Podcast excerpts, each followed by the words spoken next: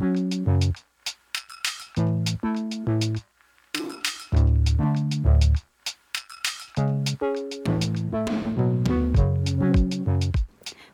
Objektívne 21, podcast mladých reportérov pre životné prostredie o témach, ktoré hýbu spoločnosťou.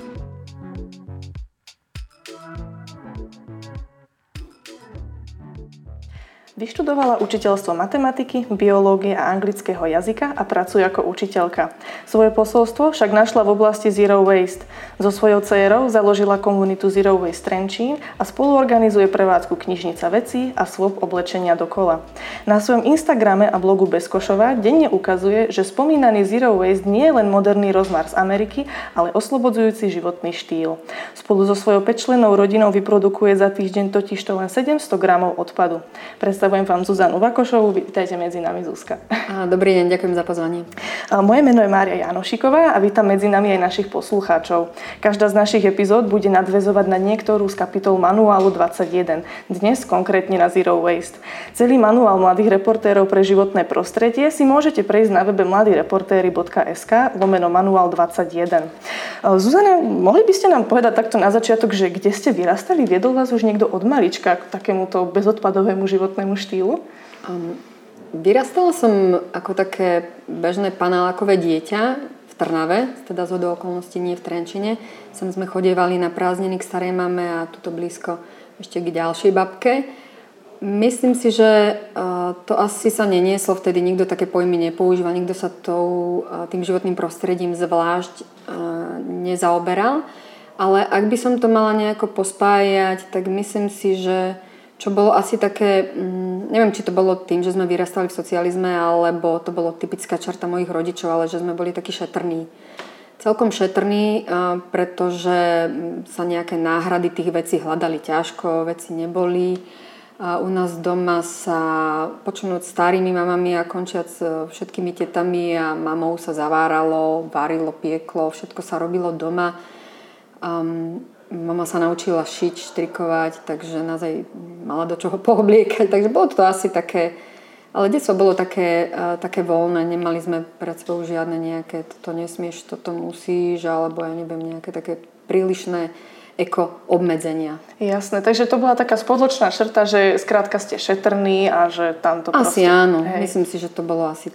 No a vedeli by ste povedať nejaký kontrast medzi tým, ako viedli domácnosť vaši rodičia a ako sa možno snažíte dnes vy, tým, že vidíte fakt tým spôsobom, že vyprodukujete len 700 gramov odpadu týždenne?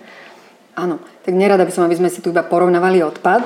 Jasné, ale tak ako ale, celkovo. Áno, ale myslím si, že sa to, um, asi to má viacero takých polôch, pretože uh, tak ako uh, sme boli vedení, tak sme síce pokračovali, treba z, uh, my doma nie sme nejakí veľkí plitvači, alebo sme neboli nikdy, ale to, kým sme sa k tomu zero waste, alebo k tomu, že sme sa začali uh, zaoberať tým odpadom, ktorý po nás zostane, kým sme sa k tomu dopracovali, tak to trvalo celkom dosť dlho. Takže eh, my by sme to asi tak povedali, že respektíve by som to mohla rozdeliť na to pred a po obdobie, tak si myslím, že teraz je to, je to teda nielen šetrné, ale vlastne mm, netýka sa to iba toho, čo všetko vyhadzujem, ale sa zaujímame aj o to, že čo všetko k nám do tej domácnosti už teraz sa dostane, že či to potrebujeme, či si to nevieme nejako inak zadovážiť. Už to má viacero takých polúch. Úplne z toho asi porovnať porovnať nedá, lebo aj ten mindset, to nastavenie rodičovské mojich rodičov a moje predtým a teraz sa, sa výrazne líši. Takže... A beriete to ako obmedzovanie, že napríklad si už nezadovážite to, čo kedysi a podobne? Brala by som to ako obmedzovanie, keby mi to chýbalo, ale keďže mi to nechýba, tak mi to skôr prináša určitú takú slobodu, pretože a, aby to neznelo ako nejaká fráza alebo poučka, ale keď to nemám, tak sa o to nemusím starať.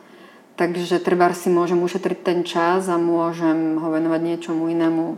Vy často spomínate, že menej veci, viac života. To je tak celkovo okolo zero waste. V podstate táto fráza tak akože predostieraná. Áno. Takže áno. takto nejako to máte aj v domácnosti, hej? A myslím si, že tak ako sme sa ešte tesne predtým bavili o tých vianočných darčekoch, tak toto je taký dobrý príklad, že uh, treba to zero waste, alebo tá, tá, tá uvedomelosť sa týka aj vianočných darčekov, tým, že sme prešli od tých hmotných na tie určitým spôsobom zážitkové alebo nejakým spôsobom voľnočasovo spolu tráviace, tak, tak to je práve ten aspekt, kde, kde sa to dá popísať veľmi pekne, pretože namiesto toho, aby sme si dali vec, tak e, sme si dali ako rodina výlet, išli sme do Bratislavy, strávili sme spolu deň, odviezli sme sa na segvejoch, pozreli sme si Bratislavu a, a dalo nám to asi viacej, pretože to na to tak spomíname. tie vzťahy. Áno. To rozhodne, mm-hmm. prinesie to práve tie spoločné zážitky a to tak to je veľmi to je pekná to. myšlienka mhm. práve, čo tento životný štýl môže priniesť do života. No a mm, keď sa bavíme teda už napríklad konkrétne o tých e, vecných daroch, tak v akej oblasti by sme sa mali snažiť byť zero waste, ako možno každý jedinec našej spoločnosti? Kde je to najviac potrebné? Aha. Ak sa to takto konkretizovať. Jasné. Ak by sme to takto konkretizovali, tak ja by som asi všeobecne povedala, že aby sme to robili nie iba vtedy, keď nám sa to zrovna sa nám chce, tak ako neseparujeme iba vtedy, keď sa nám chce, ale v zásade stále, tak ten zero waste je potom taký, že keď sa v tom začneme viacej trošku vrtať, nazvem to, tak zistíme, že sa to týka viacerých oblastí. Naozaj sa to týka aj toho, čo nosíme na seba, pretože vieme, že ročne sa vyhadzujú milióny tón oblečenia, nepoužitého, dobrého, že to končí na skladke. Týka sa to každodennosti od jednorazových vreckoviek, utierok, týka sa to nejakej osobnej hygieny, ale nie je to iba o tom, o tej veci ako takej, ale lebo má to dve také polohy, že nám vzniká strašne veľa odpadu, ale my na začiatku úplne strašne veľa čerpáme tých prírodných zdrojov a to je to, čo nám začína robiť problém, pretože vieme, že tá uhlíková stopa každého nášho počínania, každej veci e, rok a rok narastá. Hej, a to znamená, že mali by sme toto asi celkovo tak nejako sa snažiť upratať do nejakých takých rozumných limitov. Asi to nebude nikdy 100% a ani o to nejde, len aby sme v danej chvíli urobili, čo sa dá, aby sme na to mysleli vopred. Takže nejde vo výsledku ani tak o ten odpad, ako to, čo je za tým samotným produktom, ku ktorému mm-hmm. sa dennodenne dostávame. Áno, lebo aj nám sa stane, že nie sme 100% a aj nám sa stane, že nemôžeme niečo odmietnúť a prípadne, že sa vzhľadom na životné okolnosti alebo ja neviem, nejaký sociálny tlak alebo čokoľvek sa vám stane, že proste v danej chvíli to nie je možné urobiť inak, tak eh, to príjmete, akceptujete. Um, a, a idete ďalej, pretože viete, že to, ako sa snažíte byť tak 99% času je rozhodujúce ako to jedno zlyhávacie percento Áno. alebo nejaké také ľudské, ľudský faktor. No a keď sme pri tom našom nejakom čine, ktorý by sme možno ako jednotlivci mohli robiť, tak je to vo výsledku nejak potrebné? Nemali by sa skôr snažiť nejaké korporátne spoločnosti, veľké, ktoré produkujú tie všetky uh, najväčšie zmeny v našej spoločnosti, alebo možno nie v našej spoločnosti, ale práve v tých prírodných zdrojoch. Nemal by to byť štát, ktorý má podporovať ekoriešenia a nie jednotlivec, ktorý sám možno toľko toho nevyprodukuje? To rozhodne. Uh, myslím si, že uh, čím viacej sme sa do toho ponorili aj ako rodina, alebo keď si o tom každý zvlášť čítame, alebo nachádzame tie zdroje, tak počase pochopíte, že to, že či si ja zoberiem jednu slámku alebo nie, áno, je to rozdiel, keďže nás je toľko miliard, koľko nás je. Ale samozrejme, že to nemôže zostať iba na tom chudakovi občanovi, na tom jednotlivcovi, aby teraz pocitoval váhu toho celého problému iba on, pretože um, keď sú dané hranice udržateľnejšie, tak potom aj tie vlastné limity sa nastavujú ľahšie. Ak ja nemám možnosť uh, toľko plýtvať alebo mať k dispozícii toľko jednorazových riešení, tak siahnem po tom, čo je opakovateľne používať, opakovane používateľné. A nielen teda vláda, štáty, ale veľmi dobre vieme, že tie nadnárodné záujmy a tie obrovské korporácie, ktoré sú a ktoré tým všetkým hýbu. Ja som trošku skeptik inak v tomto, že ako to celé skončí.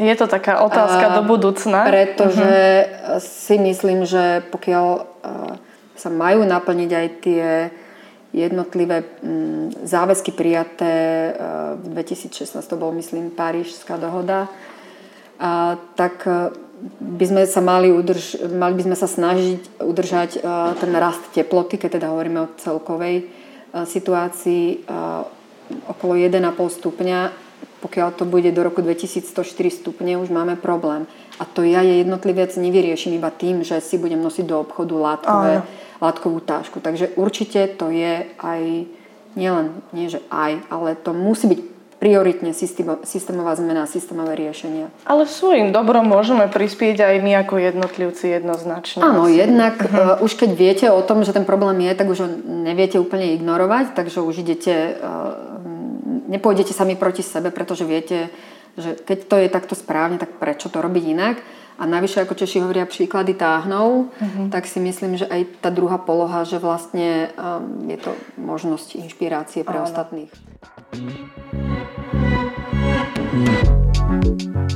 Objektívne 21 s osobnosťami, ktoré hýbu našou spoločnosťou.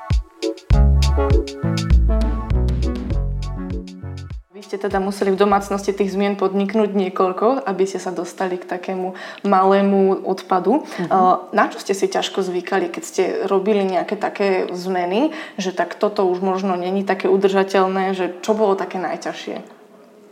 Um, niektoré veci teda naozaj idú ľahko. Uh, my sme si vždy každý ten krok sa snažili uh, prejsť na druhý krok, až keď sme si ten jeden teda nejako zvykli, uh, dokázali v rámci rodiny zmanéžovať a podobne. Bola to samozrejme rodinná dohoda, že ideme to skúsiť, že pokiaľ nás to až pustí. Ale ťažké je to, a to stále je ťažké, uh, v určitých takých rozhodovaniach, že niekedy proste naozaj nemáte alternatívu lebo... Uh, ja keď, v čom konkrétne mm-hmm. napríklad by ja keď prídem do obchodu, napríklad v tých bežných nákupoch, ja keď prídem do obchodu a chcem kúpiť mrkvu a mrkva bude iba balená, tak ja si zoberiem petržlen. Mm-hmm. Hej, to je ľahké, teoreticky. Sice to celé vo výsledku v tej kuchyni trošku vyzerá niekedy inak, ako človek plánuje, ale tak ako veľmi schematicky povedané, toto sa dá. A, ale Niekedy sa ťažko hľadajú alternatívy k takým tým živočišným produktom typu maslo, smotana. Smotana je ešte fajn, lebo kelimok do plastu, ten deklík do kovu.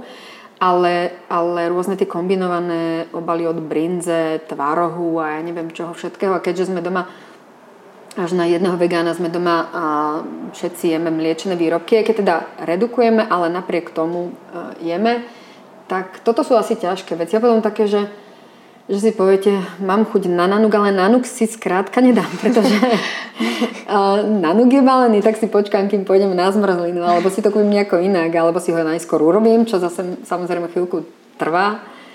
Tým nechcem povedať, že ho nikdy nezieme, áno, ale, áno. ale sú to také drobnosti niekedy. Naozaj zásadné veci nám ano, nerobia hej. problém. Zásadné veci sme si vyriešili a zásadné veci nám nerobia problém. A aké sú to možno tie zásadné veci konkrétne? Mm-hmm. Tieto mliečne výrobky alebo ešte aj niečo iné? E, zásadné veci sú asi také, že, um, že to chce kus nášho pohodlia občas, uh, pretože um, chceme ísť na nákup, tak si to trošičku musíme zmanéžovať. Zobral si už, zobrala si všetky sáčky, máš vrecka, máš tašku, máš nádobu, máš toto.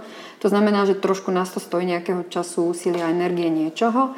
Ale je máme, plánovania áno, je to no. plánované. No. Máme nastavené to, že, že naozaj takým veciam, ako sú, ja neviem, rôzne minerálky v plastových flašiach alebo niečo podobné, tomu sa, tomu sa bez problém, toho sa vzdávame úplne ľahko, pretože to vieme nahradiť nejakými inými alternatívami, ale a, a nejaká taká redukcia aj toho, ako keby, ako by som to povedala, že redukcia tých nejakých, že čo všetko musím mať, hej, uh-huh.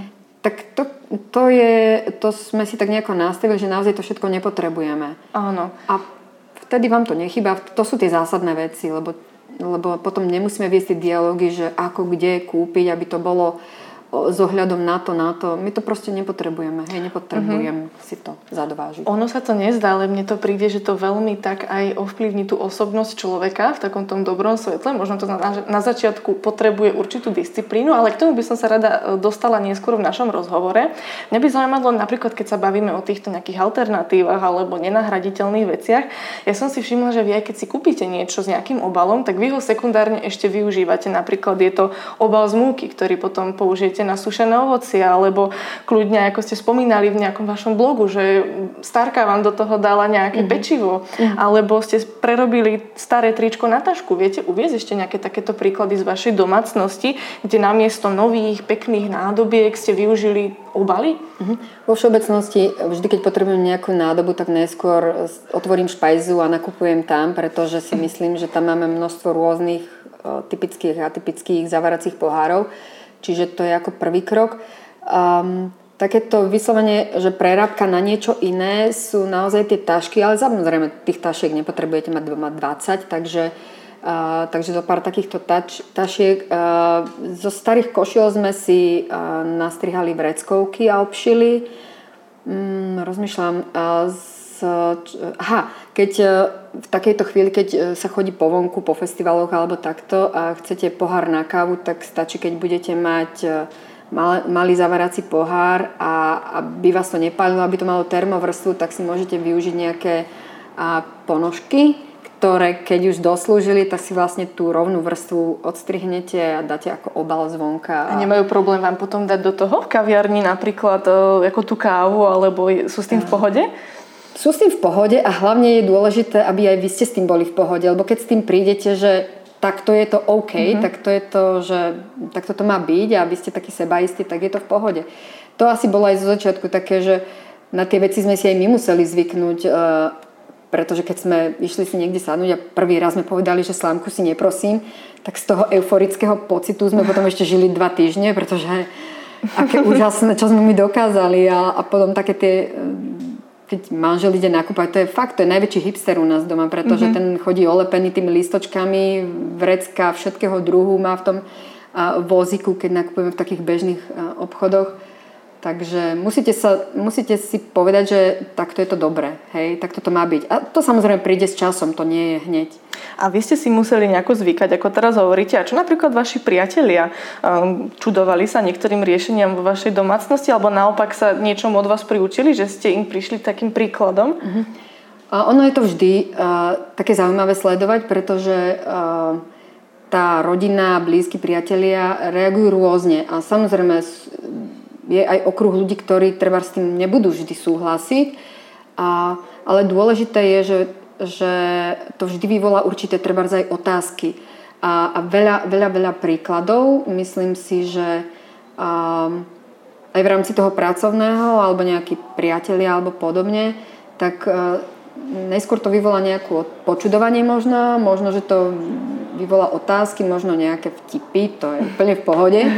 A, a v konečnom dôsledku potom zistíte, že o pol roka toho dotyčeného stretnete a že sa správa v určitom smere podobne, alebo že treba rovnako vám zakýva vlastným pohárikom na kávu, alebo vám ukáže fľašu, ktorú si kúpila, alebo niečo podobne. Takže mám taký pocit, že sa ťažko tuto určujú, že čo je extrém, pretože eh, keď vidíte tie predpovede, eh, že do akých extrémov sa aj vy ste fakt oveľa, oveľa mladšia generácia a čo všetko leží na vašich pleciach a čo všetko, aká extrémna bude tá budúcnosť, tak si myslím, že e, to už úplne nevyriešime len takým spôsobom, že sa občas nezáväzne o tom porozprávame a raz za čas si nezoberiem slámku. Mm-hmm. Že to, to je musí, práve tá že téma. sa musí to mm-hmm. trošku tak ako keby až vzburcovať určité také tie zatrias s tým človekom. Áno, áno, akože ono podľa mňa, keď je niekto takto práve šokovaný možno na začiatku, mm. ale neskôr si na to zvykneš, ak to by sme tu dlho nevydržali, keby si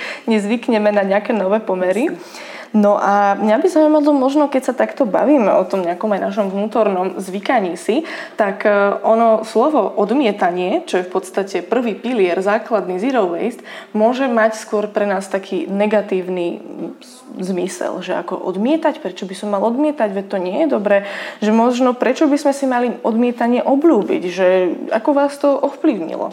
Hm, to odmietanie je také, že uh, vám čím viacej to budete skúšať, tým vám to dá asi väčší zmysel, lebo zistíte, že počas týždňa treba ste sa vzdali, ja neviem, boli ste na nejakej spoločenskej udalosti, odmietli ste nejaké veci zadarmo, potom ste si povedali OK, tie 4 papriky zoberiem v ruke, nezoberiem si ten sáčok e, plastový, keďže som si zabudla látkové vrecko. A keby ste si to tak ako nastrádali vedľa seba, tak by ste zistili, že vám to urobí celkom dosť.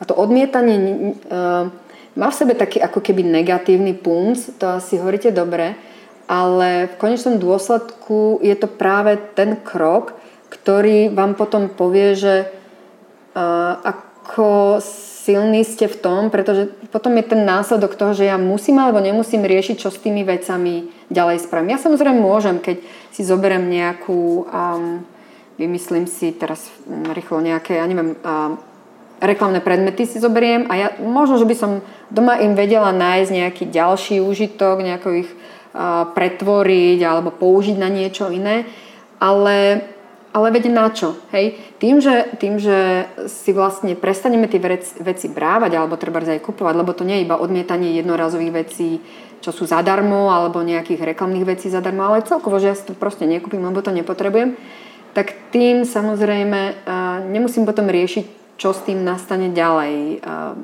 Čiže je to také to, oslobodzujúce. Je to veľmi naozaj. oslobodzujúce, uh-huh. pretože v zásade odchádzate tak ako tak, tak slobodnejšie, Taký tak voľnejšie. Uh-huh. A tento rok som to nemusela riešiť v škole, lebo som nebola triedna, ale kúsok predtým som poprosila, a bolo to na základnej škole, poprosila som, že aby mi, aby mi naozaj deti nenosili uh, žiadne bomboniery. Na konci roka, sa to zvykne, tí učiteľia chodia s plnou náručou tých kvetov, uh, ktoré zvednú naraz pretože sú naraz, ktoré sú také už potom ani nie pekne vyzerajúce, pretože sú všetky dokopy. A poprosil som ich, že ja vlastne naozaj si to neprosím a že pre mňa bude taký veľký darček, keď oni to budú rešpektovať. Je pravda, že som dostala kytičku uh, z levandu, z levandu. Povedali mi, že to je z babkinej záhrady, tak snať. A, a to som si povedala, že to môžem prijať, pretože to bolo malo v sebe punc takej osobno, osobnostného darčeka. Oni vám predsa len niečo chceli dať, ale áno, úplne áno, skvelé, také, že tá levandula sa dá práve ešte možno doma zúžitkovať. Áno, môžeme ju pohnúť potom ďalej. Hej, jasné. No a uh, možno keby sa zajde aj do takých tých uh, iných sfér, napríklad učí to možno ľudí väčšej skromnosti, alebo máte pocit, že ste spomalili toľko myslení, že síce vás to možno zamestnáva, že potrebujem to, nepotrebujem to, ale vo výsledku cítite sa slobodnejšie? Áno, aj si myslím, že aj, aj to skromnejšie, čo ste povedali, je veľa tých pojmov, ktoré sa začnú nabalovať, pretože jedným z nich je napríklad dobrovoľná skromnosť. A ja v zásade e, naozaj nemusím to, mňa to už toľko nezamestnané, lebo ja viem, že výsledok je vždy nepotrebujem. Hej, takže uh-huh. ja v zásade som tak, e, sa tak nastavila. Teraz som úplne zabudla, že úplne podstata toho, tej otázky, aká bola, ale učí nás to vlastne že, že či sa cítite slobodnejšie, keď... Uh, áno, myslím si, že... Uh, že aj napriek toľkému možno rozmýšľaniu, čo tomu najskôr predchádzalo, že či máte pocit, že vás to oslobodí viac? Myslím si, že nás to oslobodí a hlavne uh, nám to prináša takú nejakú vnútornú spokojnosť, že, že sa ani toľko netrápite tým, že m, treba niekedy ľudia si, by si chceli niečo dopriať, nemôžu si to dopriať, lebo treba finančne na to nie je sú, nie sú možnosti.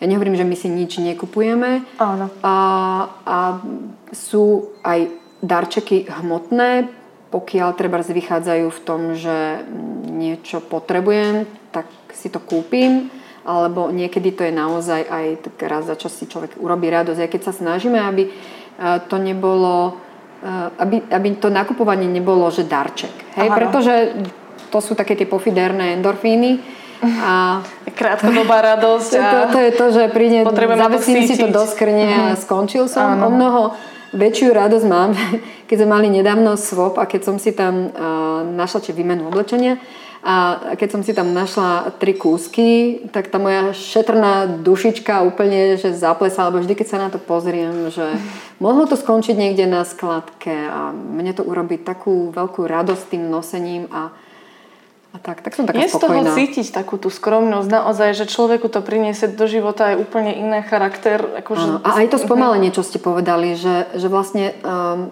nepotrebujete sa za, neustále za niečím nejako ponáhľať a keď iba vidíte a nič nerobíte, iba sedíte a pozorujete oblaky alebo neviem, tak sa tiež nič nestane. Nemusíte nutne pracovať stále na niečom. Ale možno niektorí by povedali, že na čo to budú robiť, keď sa nedožijú toho stavu, že odpadu je tu toľko, že možno mm, prečo by sa mali o to zaujímať aj ľudia, ktorým to už môže byť jedno, že mm-hmm. za pár desať ročí tu nebudem a mňa sa to netýka, že to sa možno bude týkať mojich prápravnúčat. Mm-hmm. Tak jednak si myslím, že každý máme vo, vo svojom okolí nejaké to potenciálne pravnúča alebo niečo, a pretože e, áno, myslím si, že veľmi kritická, aj keď nie úplne 100%, lebo sú rôzne pekné príklady a zase to nie je žiadne dávanie do nejakých škatuliek, že títo to majú iba tak a títo iba takto. Ale pravda je, že e, tá najstaršia generácia jednak možno až toľko neplitvá a jednak to má nastavené úplne z iných dôvodov, pretože vyrastali aj v horších časoch. A hlavne tam už je asi ťažko nejaké, naozaj, že nejaké preučenie na nejaký iný spôsob. Ale zase na druhej strane každý z tých starších, alebo možno nie všetci, ale teda máme deti, máme, ako vravím, nejaké vnúčence, prídu a a ten horizont, keď sa započúvate do tých predpovedí, ten horizont nie je zase až také, že niekoľko desať ročí. Hovorí sa o naozaj veľmi malom blízkej budúcnosti. blízkej budúcnosti, keď sa dostaneme do bodu, že sa tie zmeny stanú už nevratné. Objektívne 21. Podcast mladých reportérov pre životné prostredie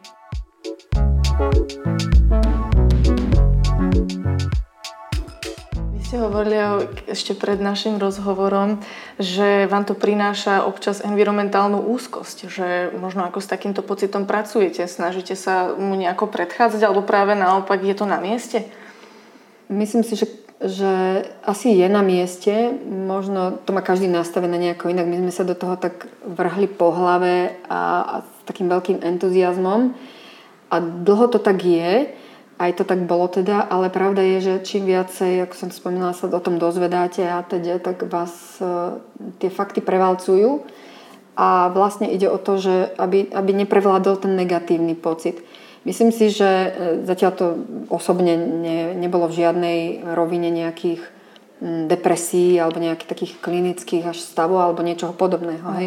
Skôr by som povedala, že je to naozaj taký veľký smútok keď si poviete, že môžete sa snažiť ako chcete, a, ale, ale nakoniec všetci tak nejako spoločne skončíme hej, v nejakom takom...